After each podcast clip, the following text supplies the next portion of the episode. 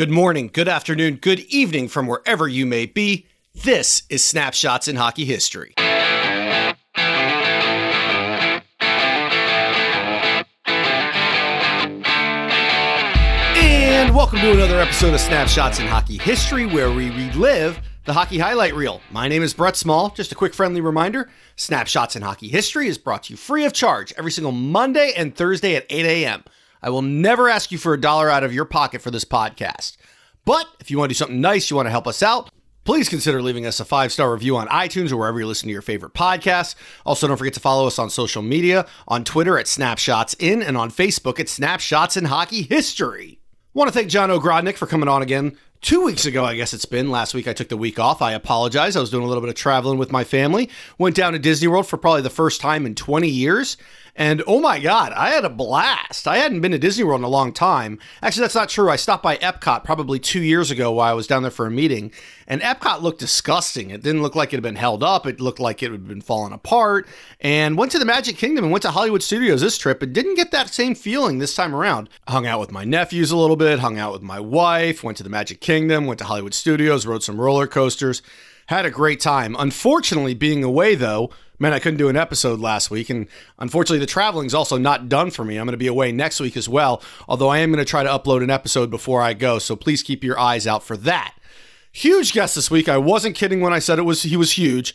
George Laraque joined us on the podcast, and George did not disappoint. What a hell of a guy. When I originally had the idea of wanting to do this and was like, who would I want to interview? George was right up there at the top of the list, and I reached out to this guy a ton. And if you follow us on Twitter, I'm sure you saw it. I reached out to him. Chris Dingman said reach out, use his name. George responded, said he'd do it. He was awesome. After going back and forth a few weeks, given how busy he is, we were able to finally catch up on a Sunday afternoon, and we decided to cover his 1999-2000 season with the Edmonton Oilers. I know there are a lot of people that have wanted me to do an episode on the Edmonton Oilers, and went ahead and asked him if he would be willing to do this. It was his second year in the league. So we talk about his ascension through the league as one of the toughest guys that ever played. He gets into fighting Bob Probert, several other guys, including one rookie who literally in practice just challenged him. His name was Jason Simon. I accidentally called him Jason Smith in the interview. I think I was a little nervous, forgot the guy's name, wrote it down wrong. And George even corrected me in the interview. He couldn't remember the guy's name either, but for the record, it was Jason Simon, not Jason Smith. Of course, Jason Smith would go on to become one of his teammates and actually be a captain of the Edmonton Oilers down the road. I think everyone will really enjoy this interview. Other than that, what did I miss last week? Let's see, it was the NHL trade deadline. I love how a couple weeks ago, I kind of did a review from the trade deadline 20 years ago and was like, hey, this one was packed full of stuff. I bet we won't have one like that this year. And I was completely wrong. There were a ton of trades.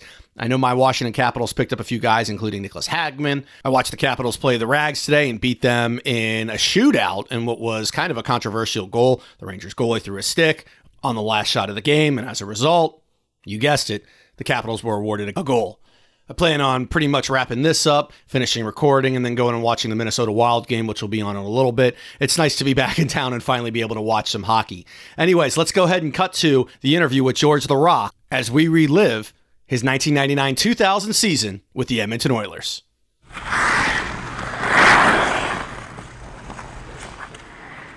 So George, the 1999-2000 season started for you the summer before while you were back home in Montreal, and you really gave it your all in Montreal that summer. Typically, you said you would balloon up to around 270 during the summer, but you came to camp that year at a lean 240 pounds. What kind of training were you doing over the summer? Well, just so you know, every summer, I always go up to during my hockey season, I always go up to 270, 280. And when I came to training camp, I always came at 245, 250. This is something that most guys, when the season is done, you gain a bit of weight during the month off you take when the season is done. And then during the summer, you trim that out down with, you're careful what you eat, with the training and everything, the weight goes back down. And then it's easy to do. Every year I played in the NHL, it was always the same routine that I had. Like season was done, I take a little bit of break, gain a bit of weight, and then during the summer, I lose all that weight, and then I train. So how I did it is just everything that I did. I've always loved running. I played soccer all my youth. So what I did is in the half-season training, I was a runner. I'd run all the time. And this is the best way for me to keep my weight off and to take my weight off because running is so demanding that I just loved it. and I would go for 5-10K run like regularly, and that way was getting me in shape really fast. That's interesting, because usually you hear about guys on the bike, and I know training now with the bike, people are actually saying not to do that with hip flexors and things, but you're one of the first guys I've heard that talked about doing off-season training running, so it's definitely something different and not what I expected for a big guy your size to tell me was how you got in shape for the season. The Oilers have a different look as the millennium, you know, we get to the end of the 90s. After 14 years with the Oilers organization, GM Glenn Sather left the team captain, Kelly Buchberger, exposed in the expansion draft, and he ends up being taken by the Atlanta Thrashers. Looking back, were you surprised to see that he was left exposed? What was your initial reaction to that? Well, you know, he was an awesome captain for the Oilers, and he did so much that, you know, this business is... You know, when teams are making decisions, their decision that are making is to make the team as best possible as they can. And obviously Kelly was, you know, in his last playing years in the NHL. And when you make a team, you don't make it with your heart. You make it with your head. And they just saw that where they were going in terms of build. You know, having the tough, competitive Oilers team that's always battling for playoff spot against big team that have a lot of money to spend for their cap. Well, that was one of the decisions that they had to make this team young and competitive. So because he had a couple years left, that's what they had to do. And obviously it wasn't personal. It was just the best decision that they had to make the team better. Sure. NHL training camp's getting ready to kick off for the Edmonton Oilers. And as you said, you came into camp in great shape from all your running. And I always enjoy training camp because you get to see rookies try to crack the lineup. But it seems there's also usually a feel-good story involved there. And this camp had one. The great one, Esa Tikkanen, was trying to give it one last run. And he had taken a tryout opportunity to have the ability to try to play in 3 different decades. What do you remember about Esa Tikkanen coming into camp? Well, you know, there's so much rich history in Edmonton about the cups and everything that they've won. So seeing him, it's just that it reminds you of all those memories. It was just awesome to see him in person because as a kid, we all saw the Oilers winning the cup and dominating the league, and he was a big part of it.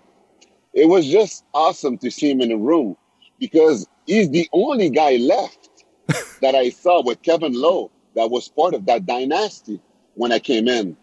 So seeing those guys that were there when they won the cup and they were right beside me, I was looking them up on TV, and they were towards the end of their career.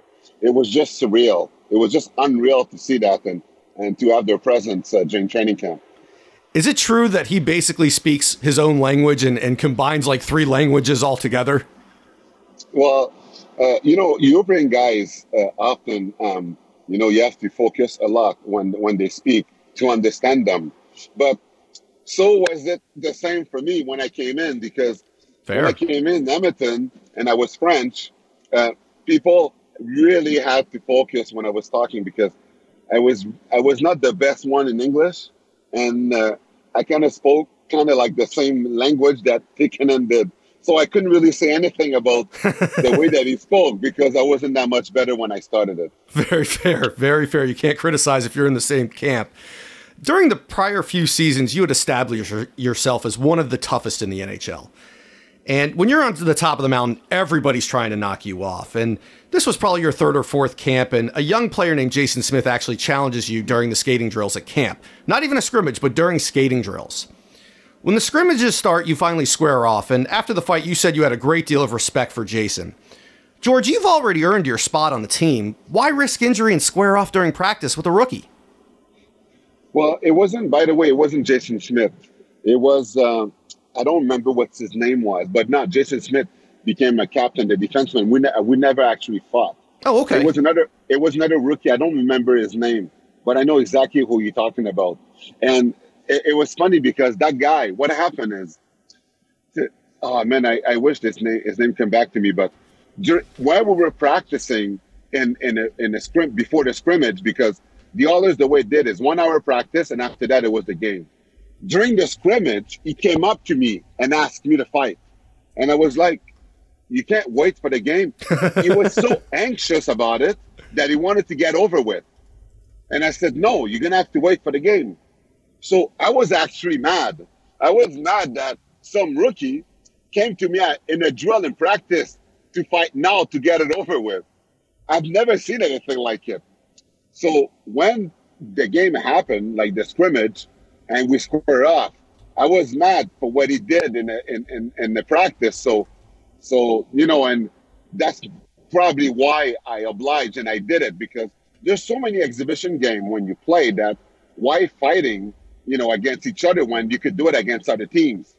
So that's why when that happened, I was like, my God, he really did that in front of everybody, asked me to go to practice. And I fought mad, and it was easier for him to invite me and to challenge me because I was so mad that I was like, yes, we're going, let's go. I'm trying to look up in the Edmonton Journal to get this guy's name because you're right, it wasn't Jason Smith. He was already established with the team. Yeah, exactly. It was one rookie. It was he ended up being released. I think he was First Nation, something Simon maybe, something like that. His last name Simon maybe, something like that. You have to look it up, but I know I know who you're talking about. But it's just that, you know, that's so many years ago. It's crazy to actually remember that moment. During your playing career, you talked about this young rookie. Was there anybody else that constantly every year was challenging you in the preseason or always trying to make your name for yourself? I mean, at that point in your career, George Laraque was the king of the hill, man. It's not that somebody was all the time. It's just that every year there was somebody that would. I remember that the one year there was Reed Lowe from St. Louis. Another year it was Bolton from Atlanta. And there was Derek Bougard. It's just that every year there's new up-and-coming guys that were coming in that wanted to make a name for themselves. And then I just knew that before the game, they would come and ask me. It was just part of the job. So what, or even Ibanez when he was in LA, and I knew that he was going to come up to me and ask me about it. It's just part of it. When I was a rookie, I wanted to do a name for myself. So I went to see all the big guys, and guys were doing the same thing to me when they were playing me in their rookie years. During the preseason, Oilers GM Glenn Sather came out in the papers and said you had the worst VO2 test, which is definitely hard to believe given the type of workout you'd put over the summer. And Glenn later evidently said that he just said it just to get a rise out of you. What was your relationship like with the Oilers GM Glenn Sather? The relationship was really good. And the thing is that what we have to know about this is in the summer, I was a runner. Like, I was running. And the thing is that when you do the VO2 on the bike, it wasn't the same test if you do it running. Mm-hmm. When people do it on the bike and you get conditioned to it, it's different because your body, your VO2, doesn't react the same way when you're used to biking. I never biked in the summer. I was a runner. That's how I got in shape. So I remember when I did the VO2, and the VO2 wasn't that great. And I told them that I didn't ride the bike once. I was a runner. So I ended up doing it on the treadmill. And on the treadmill, the VO2 was totally different. It was really good. So then they were like, oh, okay, that's why. And then because I knew the effect that it did of running, not biking, because the test was on the bike. Then after that year, I started to do more biking in the summer. So then when I did the VO2, my muscle would get used to it. And then I wouldn't have a hard time to do it because it wasn't an exercise that I was used to do. Oh, your body memory, your muscle memory is just not set up for something like that. When camp started, the team had several unsigned players, including Mike Greer, Roman Hamrlik, Bill Guerin. Why were there so many unsigned holdouts during this period? What was going on with the Oilers? Well, I don't remember. Like, you know, in terms of contract-wise, you're asking about a time where I was pretty much, you know, I was in my, that time it was my second, third in the NHL. Mm-hmm. And you don't really, you know, the thing with the free agent, the question that you're asking me is, I wasn't really like focusing or thinking about it because I had so much to worry about myself, about making sure that, you know, I was, you know, now that I had a spot on the team, I was going to stay there and all the challenge that comes with being a tough guy. So I never thought about it or about the composition of it. I have no idea. Yeah, it wasn't your business. It didn't involve you. You just kind of focused on what you were doing and focused on getting ready for the season. Exactly. The season started on October 1st, 1999, and we're not going to go game by game, but this season opener is pretty unique. Nostalgia is the name of the game. The game was against the New York Rangers, and prior to the game, the Oilers retire Wayne Gretzky's number 99. You ended up fighting Darren Langdon during this game, and do you have any memories from this evening? I imagine it's probably pretty special, you know, going back to the tradition of the Oilers and having Gretzky there. Well, the thing is, I feel so lucky because all the major players that were put in the rafters, I was there for their retirement jerseys every time. Oh, that's awesome. And that's the rich history of the Oilers. For all of them that I was there, and I feel so fortunate for it. And obviously the greatest player that ever played the game, you know, in the NHL, the history of hockey, the fact that I was there for that, it was a special night. It was just amazing. It was just amazing that to be there and to witness that. As a kid, you just make it into the NHL. You look at those guys on TV when you're a kid, and now you're there for his jersey that gets retired. It was a special moment that I'll never forget, and it was awesome to be able to live it, not sitting in a stand and watching on TV, but being on the ice playing against the greatest player that ever played the game. Oh, I just get goosebumps just hearing about it. And I'm assuming, did you have the opportunity to interact with Wayne at all? Oh, many times. Many times I've had, and actually he coached me in Phoenix. So I've talked to him many times. Oh, that's just gives me goosebumps thinking about it. A lot of people tell me there's nothing like playing for an original six team. And I know the Oilers aren't an original six team and they came from the WHA, but there's so much history there. Playing for that team, does it kind of still have that pride that you're wearing that crest on your sweater? First of all, it's a Canadian team.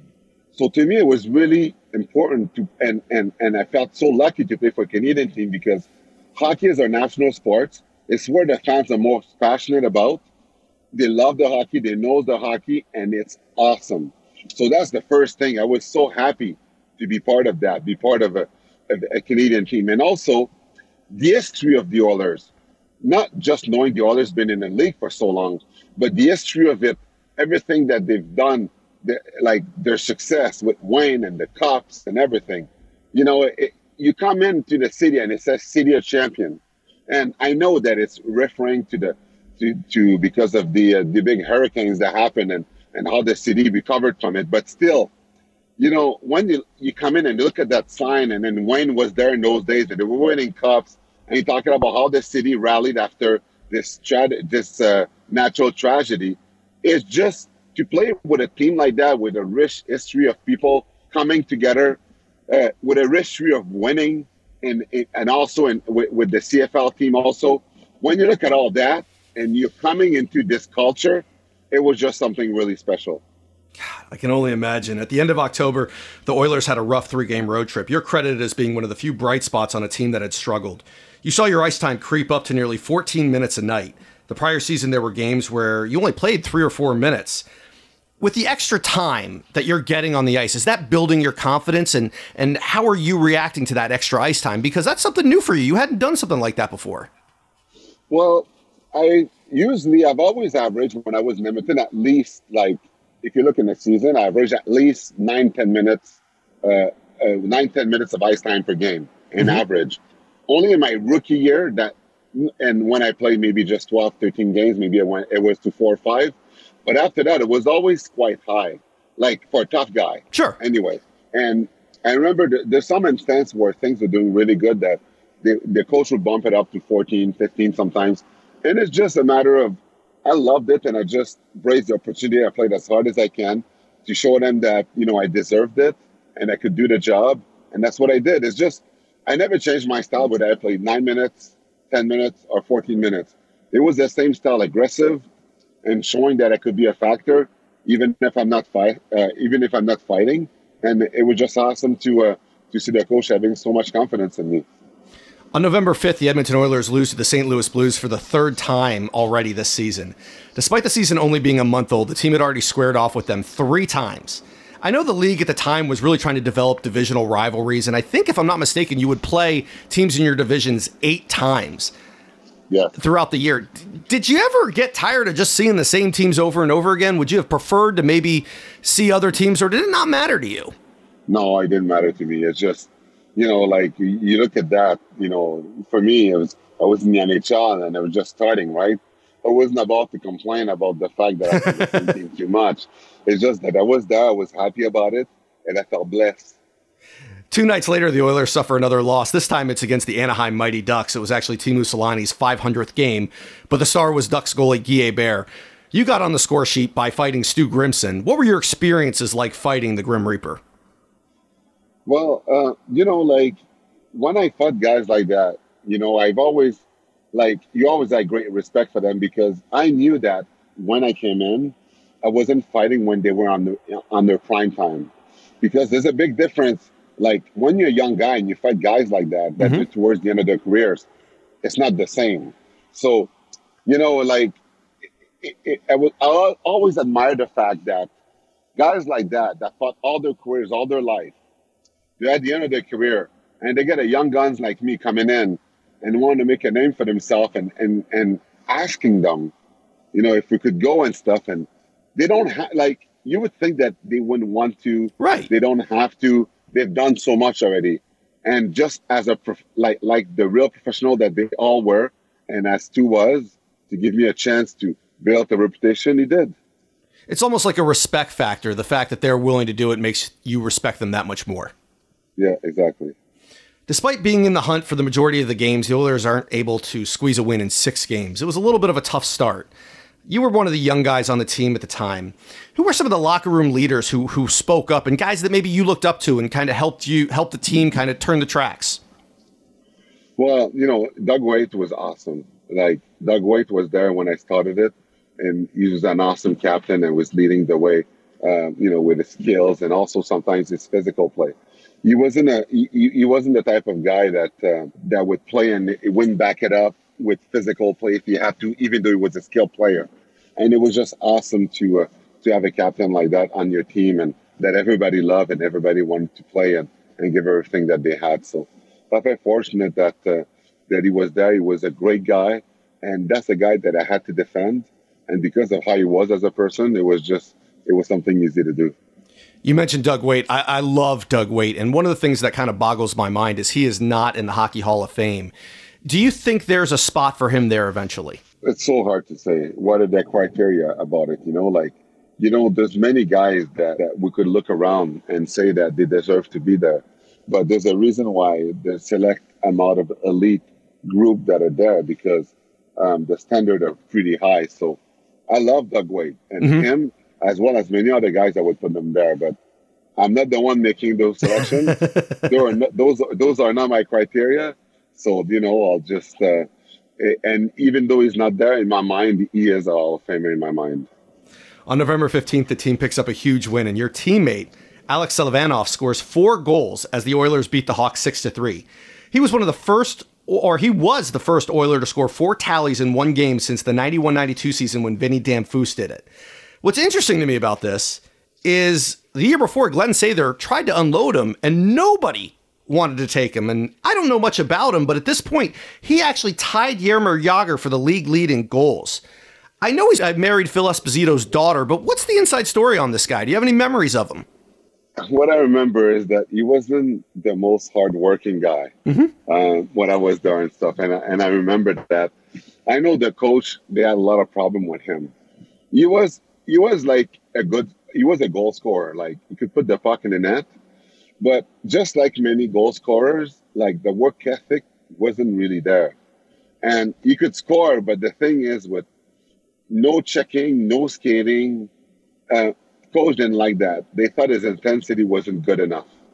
And that's why, like, you know, the Oilers, that was a fast, hard-nosed skating team, his style did not fit with the style with the Oilers. Fair. During this game, you also made your presence felt, pulling double duty, fighting Mark Jansons and Bob Probert.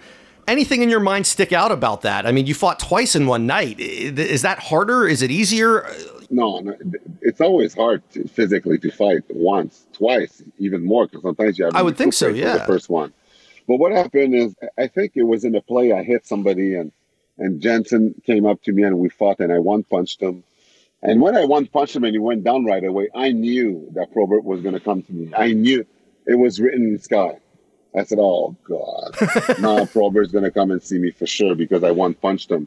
Because, you know, I one-punched his teammates, right? So, yeah, right. Kind of have to avenge for him. So I kind of knew, and then when I came out of the box a couple shifts later, he came up to me. And Probert's a legend. Even though he's at the end of his career, you don't say no to Bob Probert. And then we did. Oh, my gosh. So he comes up to you and challenges you. What's that conversation like? Oh, he just said, hey, kids, let's go. Just like that. Something as simple as that. It's not like you need a big a big monologue or a big conversation to actually know. The minute they stood beside me, I knew that that's his job. You know, like I knew he was going to come and ask me because his brother, Jensen, just got one punch. So I knew that because that's his territory. He's not going to accept somebody, especially that happened in Chicago, that goes in Chicago and does this in his building. No way. A quarter of the way through the season, the Oilers had struggled with only 6 wins on the season so far. But December started off with a win over the Avalanche, but the team struggled over the next 5 games, only picking up 1 win. One rumor that comes out is that the Edmonton Oilers were considering bringing in Toronto Maple Leafs legend Wendell Clark. Did you ever hear that rumor? No, never. Gotcha. All right. It was in the Edmonton Journal. Just thought I'd ask you about it. Yeah. The team started playing well at home, but was really struggling on the road at this point. And the division that you guys were in was all over the place. How difficult is these travel with the Edmonton Oilers when you were playing with them? Well, the travel was hard because, you know, team in the West, I think that after the Canucks, we had the hardest schedule in terms of traveling. So people used to talk about it and say that it was really challenging for us to do so because we have to travel more than anybody did. But you know what? We didn't use that as a cop-out because it's just what we have to do. We knew that, you know, it's part of our schedule, what we're going to do, quit, stop playing. So it's just that it was harder. We knew that. And even in the beginning, we were flying always. We were not flying. We were flying with a normal flight. With everybody. Yeah. We didn't have a private jet. So that was much longer, much harder. But that's the way that it was. We're still in the NHL and we're happy about it. So you were getting on the plane and there would be people from the public. I can only imagine what they saw when they see you get on the plane, when they see some of these giant guys coming on the plane with them. Yeah, well, you know, people always came up to us, they asked for pictures, autograph, because you see like a whole team in suits, right? So then they kind of knew who we were right away. That's the way that it was. And that's how that's all we've ever known, especially me when I came in, you know, coming out of junior and I made it. It was like, well, you know, like, I don't know anything better because it was always like this. That was your life. It was always, yeah, exactly. So I went to another team after and I went to, and it was like charter. It was totally different. It was like, oh my God, this is luxury. Actually in Edmonton, after a couple of years, we had a charter because it became a rule in the CBA. So they had to do that.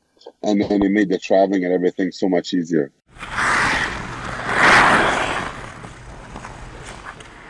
I know that the Edmonton Oilers aren't an original 6 team, and they haven't been in the league as long as the New York Rangers have, the Detroit Red Wings, the Hawks, etc. But come on, is it just me, or do they have that same feeling when you look at the tradition of the Edmonton Oilers, where you talk about Wayne Gretzky, Mark Messier? And I think George Laraque would agree with me on that. He even talks about that in his interview. And I know that the Edmonton Oilers have been struggling lately, but they have Connor McDavid. Hopefully they'll get things straightened out with management, and they can turn things around. That organization is just such a historical one. And I don't know, I'm sorry to see that the fans are struggling up there. To hear more about the Oilers, to hear more from George Laraque, don't forget to tune in on Thursday at 8 a.m. as we do part 2 of our interview with George Laraque. In the meantime, have a great rest of the week. We'll talk to you on Thursday at 8 a.m.